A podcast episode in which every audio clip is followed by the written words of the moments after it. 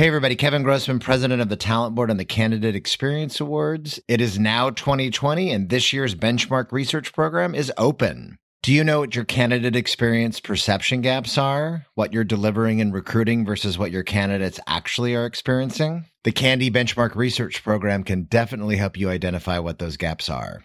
And if elevating and promoting a quality candidate experience is what your organization is all about, then go to the talent board dot org and register today. Enjoy this episode of the CandEs Shop Talk podcast. In order for us to really create the culture and the experience we want for our employees and our candidates, we chose to start looking at artificial intelligence in chatbots to increase our pipeline of candidates.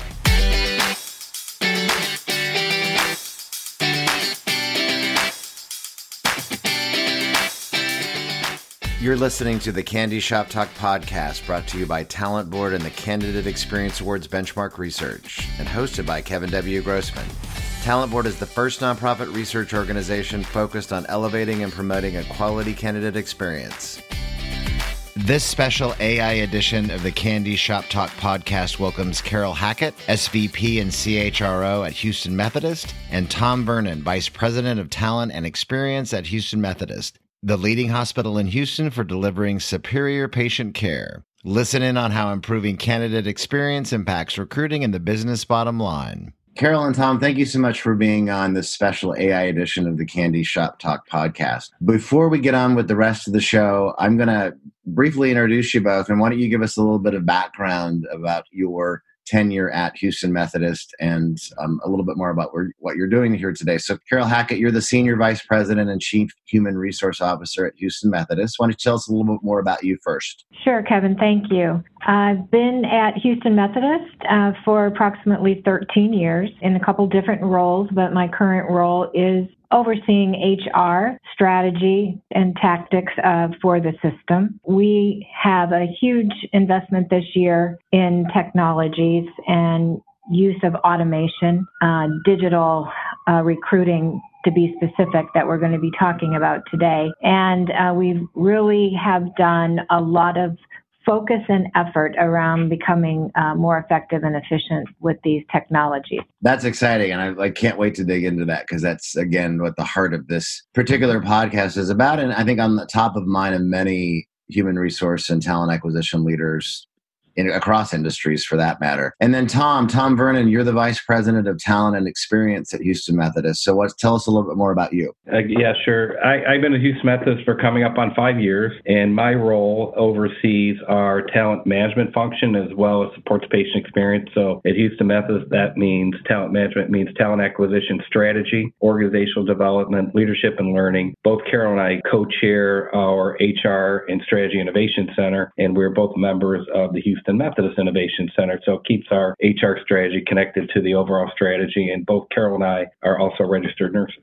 Oh, that's fantastic. Thanks very much for sharing that with us as well. So what's been evident in my tenure, at least, in the past over twenty years being in the H R recruiting technology space, and, and I can tell you that when I first came into this tech side of this space, I worked for a startup that touted artificial intelligence matching, job matching algorithm, which was probably a little bit early to be talking about that twenty years ago, or just over twenty years ago. But it's what's fascinating to me is that we've come a long way, right? And and automation for any volume of hiring is extremely critical for companies to get right, just by the sheer volume of people that are researching and applying for jobs. And that smaller tier that obviously we'll make it to screening and interview and, and beyond. So why don't you both talk a little bit big picture first. When and why did you start looking at what we'll call, you know, smart technologies, A I-related recruiting technologies? What kind of challenges were you looking to address initially? Well, sure. I'll start off. Basically, when you look at any type of solution, whether it's digital,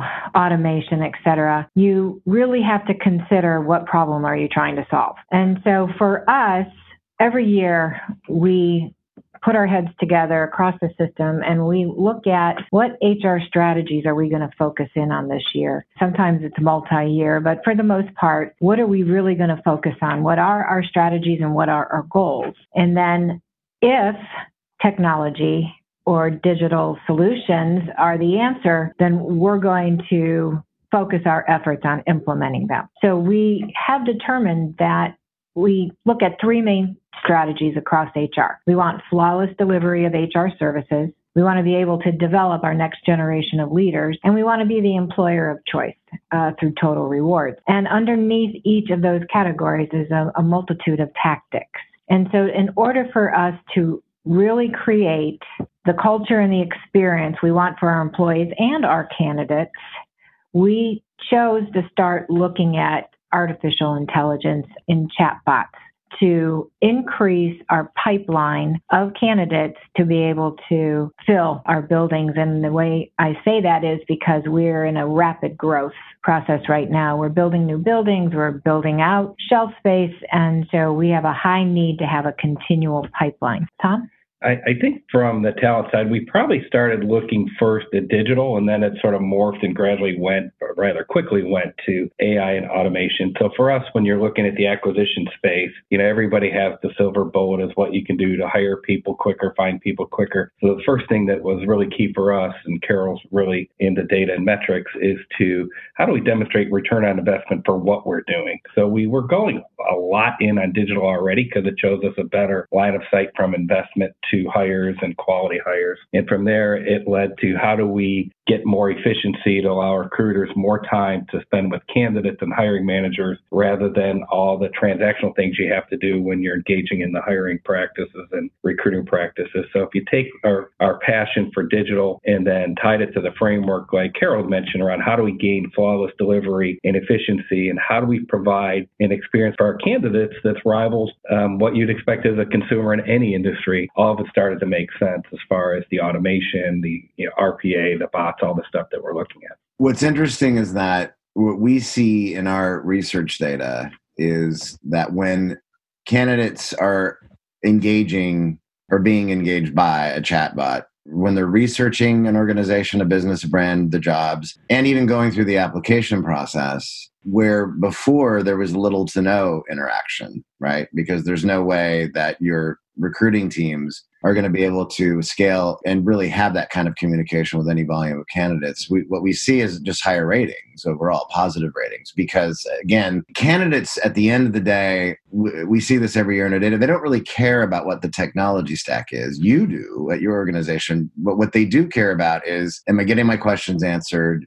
Am I getting some kind of engagement with this organization? And is it helping me to apply? And so all those things and those repetitive questions that I'm going to ask on a regular basis, right? When you realize you needed to automate more of that, and knowing, again, what we know in our data, that it does actually, initially at least, raise positive ratings more readily. What did you start looking at? Who were you looking at? And you know, ultimately, where did you land uh, at the end of the day? And, and then how did that journey begin? I think the first answer that, that was the first answer we had to answer, first question we had to answer ourselves is we saw the chatbot, we saw the value of it, we saw that we can increase our ability to pre-screen and scan candidates that we really wanted to connect with, you know, one of our sourcers or as we say, now one of our humans. But I think what we had to decide is how could we handle the volume? So I think that you mentioned technology and how people resonate with the technology. I think they resonate with what you said around the connection and the responsiveness. So if we had a chatbot mining all this data and we didn't have a good infrastructure behind it to be able to follow up with candidates, not only did we, did we think it wouldn't help us, we thought it'd push us further behind with our brand because people want to make that connection, as you said. So for us, we started off with a, a pilot. We started off specifically with experienced med-surg nurses, and we looked at medical assistants. So we didn't want to try to man mine all of the candidates. We wanted to focus on some very select ones to make sure we had our sourcing and our handoff processes in, in shape. And from there, it was successful. And now we do it with all of our experienced R N positions that we look for. No longer do with the M As. It didn't seem to be a good fit for us, but we grew it slowly to make sure that the volume of candidates that we are interacting with, we could serve them in a way that they'd want to be served from responsiveness and a consumeristic type experience. We also found that using a texting platform to communicate with candidates turned out to be a lot more successful than email because that's what we were using prior to that. And in fact, there's a lot better response from the candidates to answer texts than they are for email communications. And I think to Carol's point, what we're finding with a lot of the innovations, we're using enterprise-wide for the patient side, the employee side, the billing side. Um, the tech technologies are the ones that seem to resonate with most of our customers. Those are the technologies that seem to be giving us the earliest wins and most success with our innovation effort that's around texting uh, type platforms. That's fantastic. Who else did you reach out to? Did you look? Did you reach out to peers, analysts, influencers, your own I T internally? I mean, and besides some of the partners that you just highlighted, who else was involved in, you know, helping you kind of vet the the different systems that were and platforms that were available? I think a couple key partners for us. So one, we, we have a recruitment advertising vendor, and they know we have an appetite for digital type platforms. So we're assessing different vendors that they build relationships with all the time.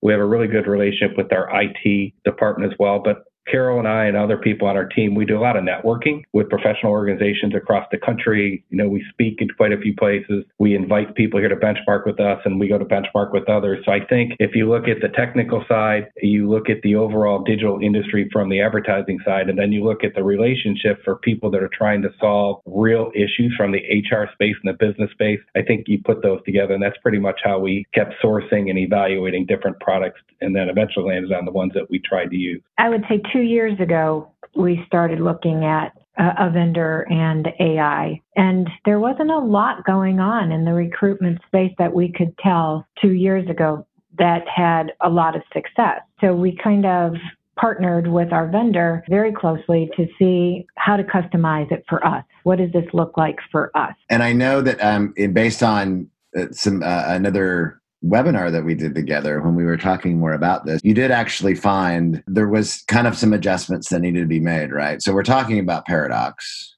is the organization that that you do work with and is the the chatbot that you work with, but and trying something out. So can you share with us like what worked and what didn't work early on? Yeah, I, I think for us, we had to come up with a way to narrow the scope from the beginning. So we had to work not only with Paradox, but with our internal H R information systems and our recruitment advertising uh, partner, that we wanted to have the chatbot Uh, fired just for certain positions, where a lot of organizations we talk with, that's where they struggle because they think they have to have the chatbot go live with all their positions. So I think it took us a little while to work that out. And Paradox was, we thought they were pretty flexible. I, I think for us, we were probably one of their first major healthcare clients. They have a lot of large clients, but for healthcare, we were probably one of their early adopters, and we felt they were willing to work with us. We deployed a couple of their solutions. One was for two different versions or two different processes around acquisition, one for medical assistants that did not use an auto scheduling feature, one for nurses that did. We quickly learned that without the auto scheduling feature, it just wasn't uh, productive use of time. Sure. We also deployed another chatbot to answer employee questions around benefits and time off, and it was more of an open-ended free text question and answer bot. And for that one, it, we just didn't get the results. Our employees weren't using it as much as we thought they would. We were spending a lot of time working with our partners to train and help the chatbot learn, but it didn't seem to be gaining enough traction that our time investment in it was worth what we were getting out of it. So it's a great product, great platform, but it's not the right one for us at this time. And you want to talk about fail fast. Yeah. So we have this saying that we kind of resonates with us, that we say, you know, succeed fast, fail fast, learn fast. If something is not working on the technology side, like the chatbot for benefits, then we put it to rest.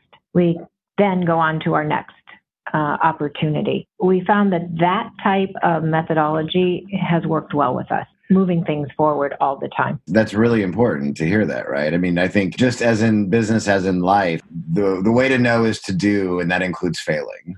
And again, failing fast and learning and pivoting and ensuring that what's providing the greatest near-term and long-term return for your organization and for your teams and just all things and said and done. That's really important to know as quickly as possible, because sometimes you're in long-term contracts with some, some other systems that you implement at your organization that are underutilized, and that's fiscally can really be a burden for, for H R and recruiting as, as well. So it's important to have a partner like Paradox that that did that with you. And, and Tom, maybe you could kind of what you were going to comment on can segue to what where I'm going next is just the fact that based on these early iterations that you were, that didn't work on the employee side, but it was working on some of the key position sides that you were focusing the chatbot on, what was the timeline for that in regards to getting that thing up and running and implementing it, seeing what was working, what wasn't? What were we talking about? Weeks, months? I mean, what, what was that experience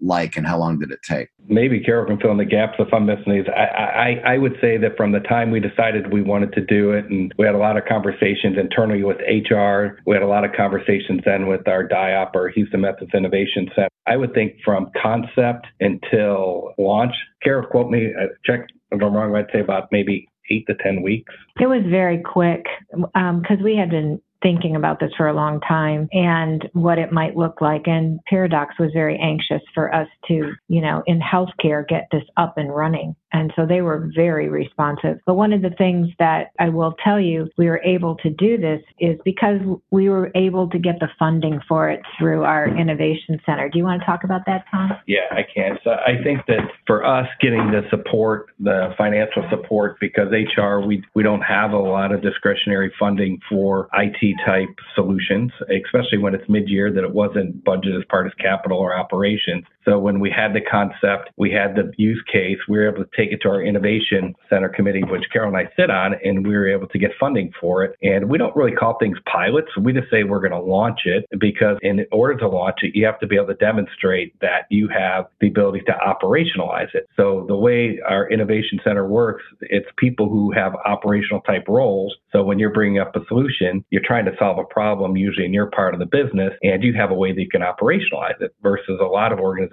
They have an innovation center. It sort of sits off to the side with a lot of brilliant people who can ideate and innovate, come up with these products. But if you don't have a clear connection to business of how you would deploy it and operate it to meet a need, a lot of organizations struggle there. So we justify that need up front. The people seeking funding are the ones that are going to implement it, and it's been very successful. So we were able to get it funded. We got up and running quickly. Usually we have a you know thirty to sixty day out in most of our contracts. But I, I want to comment a little bit more too on the, the fail fast. You know, so fail fast is something, like Carole said, that when something's not working, you, you need to pull the plug quickly instead of trying to fix it, spending all the resources. That's not our motto, to fail fast. We prefer not to fail. But in order to fail, you have to have permission to fail. So if you want to take a risk and really try to do something that's innovative that you think is a huge return, but no one's ever done it before, if you're afraid to fail, and your organization doesn't permit you to fail, you may not take that chance and you might miss something incredible. So for us, you know, being able to take that chance and say, yeah, this one worked great. It's huge. Everyone is applauding our chatbot for the recruitment side. The other one's not for us right now. We just move on. And as long as we can demonstrate what we learned and what we would do differently as part of the decision-making process or how we'd implement it, if we feel we learned something from it that will help us in the future, we still think it's a win, even if the product didn't meet our expectations. And I think that, just to underscore that, of course, nobody wants to fail, but it's kind of a, I mean, in a way, it's it's a life lesson, personal and business imperative, though, too, right? I think that that's really the only way that we truly do learn, adapt, and better apply those lessons when it does happen to what's going to better have, you know, measures of success for the organization. So, for example, that said, when you look at what you've seen to what has been successful so far with the chatbot and with the, with the key positions that you had ro- rolled it out to initially, what were some of those and what are today some of those measures of success that you're seeing? How, how is it being quantified on, like, this is, we've improved X to Y now, yeah, as it relates to. So what are some of those success measures so far? Yeah, happy to share those. We're very proud of them, actually. So I always start with the story that Mia was born, I believe, on December seventeenth, twenty eighteen at about four oh two in the afternoon. Mia is the name of our chatbot for recruiting. It stands for Methodist Interactive Assistant. Within twelve minutes, she was having her first chat with candidates. Our first experience hire, R N, was for a full-time nights position who was relocating from California to Houston. Uh, the chat to hire time was twenty-one days. So if you put that in perspective for us, in two thousand eighteen, when we look at experienced nurses, nurses that have eighteen months of experience or more, our time to fill for those positions was fifty-seven point four days. And time to fill for us means time from the positions posted until the offer is accepted. In two thousand nineteen, that same category or same audience, we went down to forty-seven point three days for time to fill. So we're talking about a ten-day reduction in time to fill for experienced nurses. When we look at chat time to fill, so the time that they first chatted with Mia, not all of our nurses do, the chat to fill time, so when they chatted to the time of offer for experienced R Ns, that is thirty-six point two days. So we've seen some tremendous volume. Um, since our go live, we've hired four hundred one R Ns. Or four hundred one employees, I'm sorry, three hundred twenty-eight of them are R Ns in just over a year. So it's it's really for us an amazing tool that we have. But like I said, without the people behind it, our sourcers and our recruiters and our hiring managers, we don't think we'd be successful. But Mia is the tool that can help increase their candidate flow, a pre-screened candidate flow. And then we have our sourcers have those conversations. And if we feel there's a fit for the candidate and us, the right position, the right location, the right shift, we hand them off to the recruiter. So it's a good experience for the people engaging through Mia. And um, we're getting great results. I think what's important to note there is really at the end of the day, what this technology has been able to do is it really is it been able to empower the human side of recruiting at Houston Methodist, right? I think when these success stories that we're hearing now of A I-related technologies, chatbots, and and and there's other kind of iterations that are now being applied to not just recruiting, but also talent management learning. But I think to hear that, I mean, that's important, right? Because this wasn't about coming in and like a full displacement of the talent acquisition team. This is really helping them just better recruit and the human side of what recruiting is all about at the end of the day, right? You get these folks surfacing to the top, bubbling to the top and screened and, and interested and engaged. And now the team takes over and, you know, hence the reduction in, in time time to fill and just the, the volume of people that you've hired in a shorter period of time, and that technology's really helped to augment that. I think that's really important to, to point out to everybody that, that's listening out there, right? Yeah, and, and I think that the people that are probably listening probably, you know, realize not all recruiters are going to say, oh, this is great, let's let's go full speed ahead, because in this space, there's a lot of new products. There's always the greatest next best thing, and sometimes they meet your expectations, sometimes they don't. So I think it's more of a prove-it type profession. Sounds good, but, you know, I'm not going to take for granted it's going to work. So we had different levels of adoption, but I think what made it key is the confidence in the handoff and the relationship between the recruiters and the sourcers. This was something that was going to help them better use their time, not to reduce, you know, people. It was more around how do we create a more efficient process that increases the experience of our candidates. Absolutely. What I want to ask about next then is from the candidate's perspective, do you have any measurements or do you ask, are you asking candidates to rate their experience of engaging with Mia? Do you have any feedback directly from the candidates on how it's impacted their overall experience, at least in the front end of the process? Yeah, we have two things we do. We have some objective data. We have some more qualitative data. So when we first launched, we interviewed people that were hired to see what their experience were. And we collected a lot of anecdotal, very positive experiences. But when you're talking to people that hired, usually they have a more positive experience than those that weren't, right? They got the job and, you know, Mia helped them get it. I think the interesting thing is some people thought Mia was a real person. Others realized that Mia was a bot. But overall, the experience anecdotally was very positive. What we also do on an annual basis, we do what we call our voice of the customer survey. So we survey our hiring managers, we survey our recruiters, we survey people that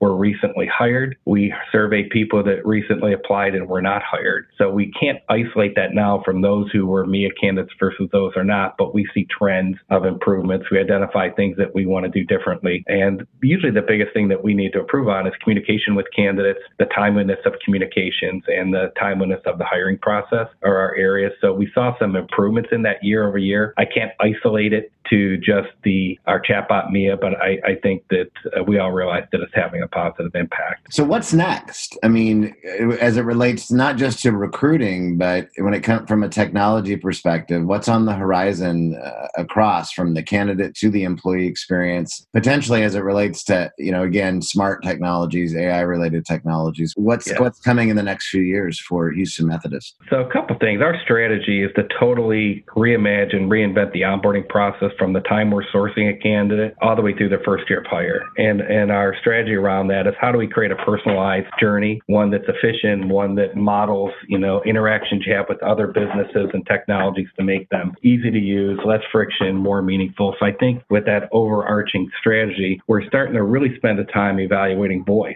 So how do we use natural language processing, ambient listening? How do we use the things like the smart speakers, you know, Alexa, Siri, and Google Assistant to leverage that. So we see, and things we're working on now, Alexa, find me a nursing job at Houston Methodist. Alexa will have that conversation with you. It'll then turf you over to our chatbot Mia for the scheduling and finish up the conversation on the back end. And we're thinking we can engage an audience at a different level using voice. So we're very interested with that. We're actually getting ready to pilot that internally today. Um, and we'll start advertising it probably in the coming weeks to see what we can do within our markets and communities. That's very exciting, right? Because this that's this is how we live, not just the kids today, right? With their hip new technologies. It's it's all of us. I mean, we're we're right. using these voice activated technologies in our cars, at home, um, at work, and to, to apply them now to job search, to internal mobility, to all the things that you were just highlighting. I, I think that's pretty exciting. We're also looking at, you know, how Clear used in airports,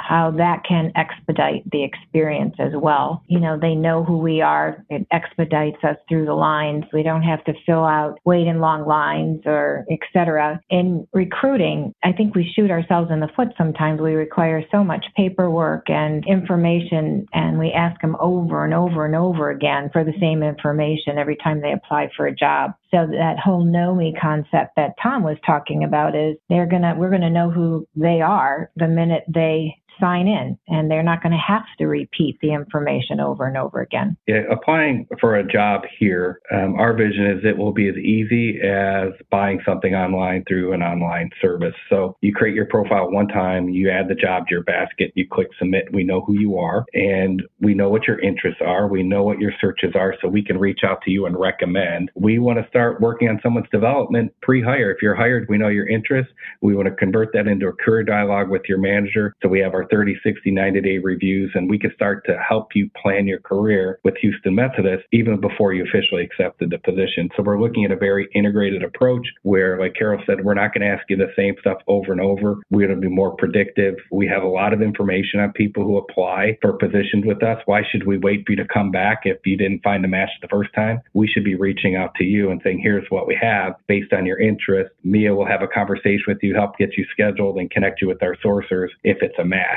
So instead of being passive, how can we be proactive, but being proactive in a selective way that if we reach you, it's not just a wide, you know, blast trying to reach everybody. We're reaching people with a specific opportunity based on their personalized specific interests. Right. So personalization and customization for each individual is important, because then, you know, they understand that we know who they are and that we, you know, value them as a candidate. Next candidate. That's really important. And that's, you know, that's really where I long and hope to see where all talent acquisition goes for external recruiting as well as internal mobility. And I think that as a way to encourage me as a candidate, where most of the time, again, nine out of ten of us aren't going to be hired for any given job, but it will help solidify to, for me to, to want to apply again, to want to refer others, to want to be a brand advocate for your organization. And it could also definitely impact retention for, for those yeah. who, who want to stay at the organization. This hyper-personalization is becoming real. We're, we're experiencing it in, in, our, in our consumer lives. And it's just nice to hear that this is where you're you're going and getting to on the recruiting and hiring side. I think that's really important. One last question that I wanted to ask you both. What's one recommendation that you would give to another organization today who's really looking at how these artificially intelligent technologies could impact their recruiting and hiring? What's one recommendation you give? I think that you can't look at the technology to solve a broken process. So you, you need to make sure you know what you're trying to achieve. And, you know, for us, like I said, we had to be able to manage the volume to make sure we provided a great experience for people. If we couldn't do that, it wouldn't help us out. So I think a lot of times people look at technology, something that's going to be able to solve something, but you have to have a process on the back end for it to be, for it likely to be successful. And I would say, again, what problem are you trying to solve? And, you know, not to implement technology or automation for automation's sake. You really have to look at the return on investment. You really need to ensure that the organization supports through funding what you're trying to do. So you need resource support, you need process support, you need to really align it with where you're taking, in, in our case, the H R function to help the business be better. Fantastic. I want to thank you both so much for being on the CandEs Shop Talk podcast, and look forward to uh, meeting you all in person someday. Thank you, Kevin. It was our pleasure, Kevin. Thank you.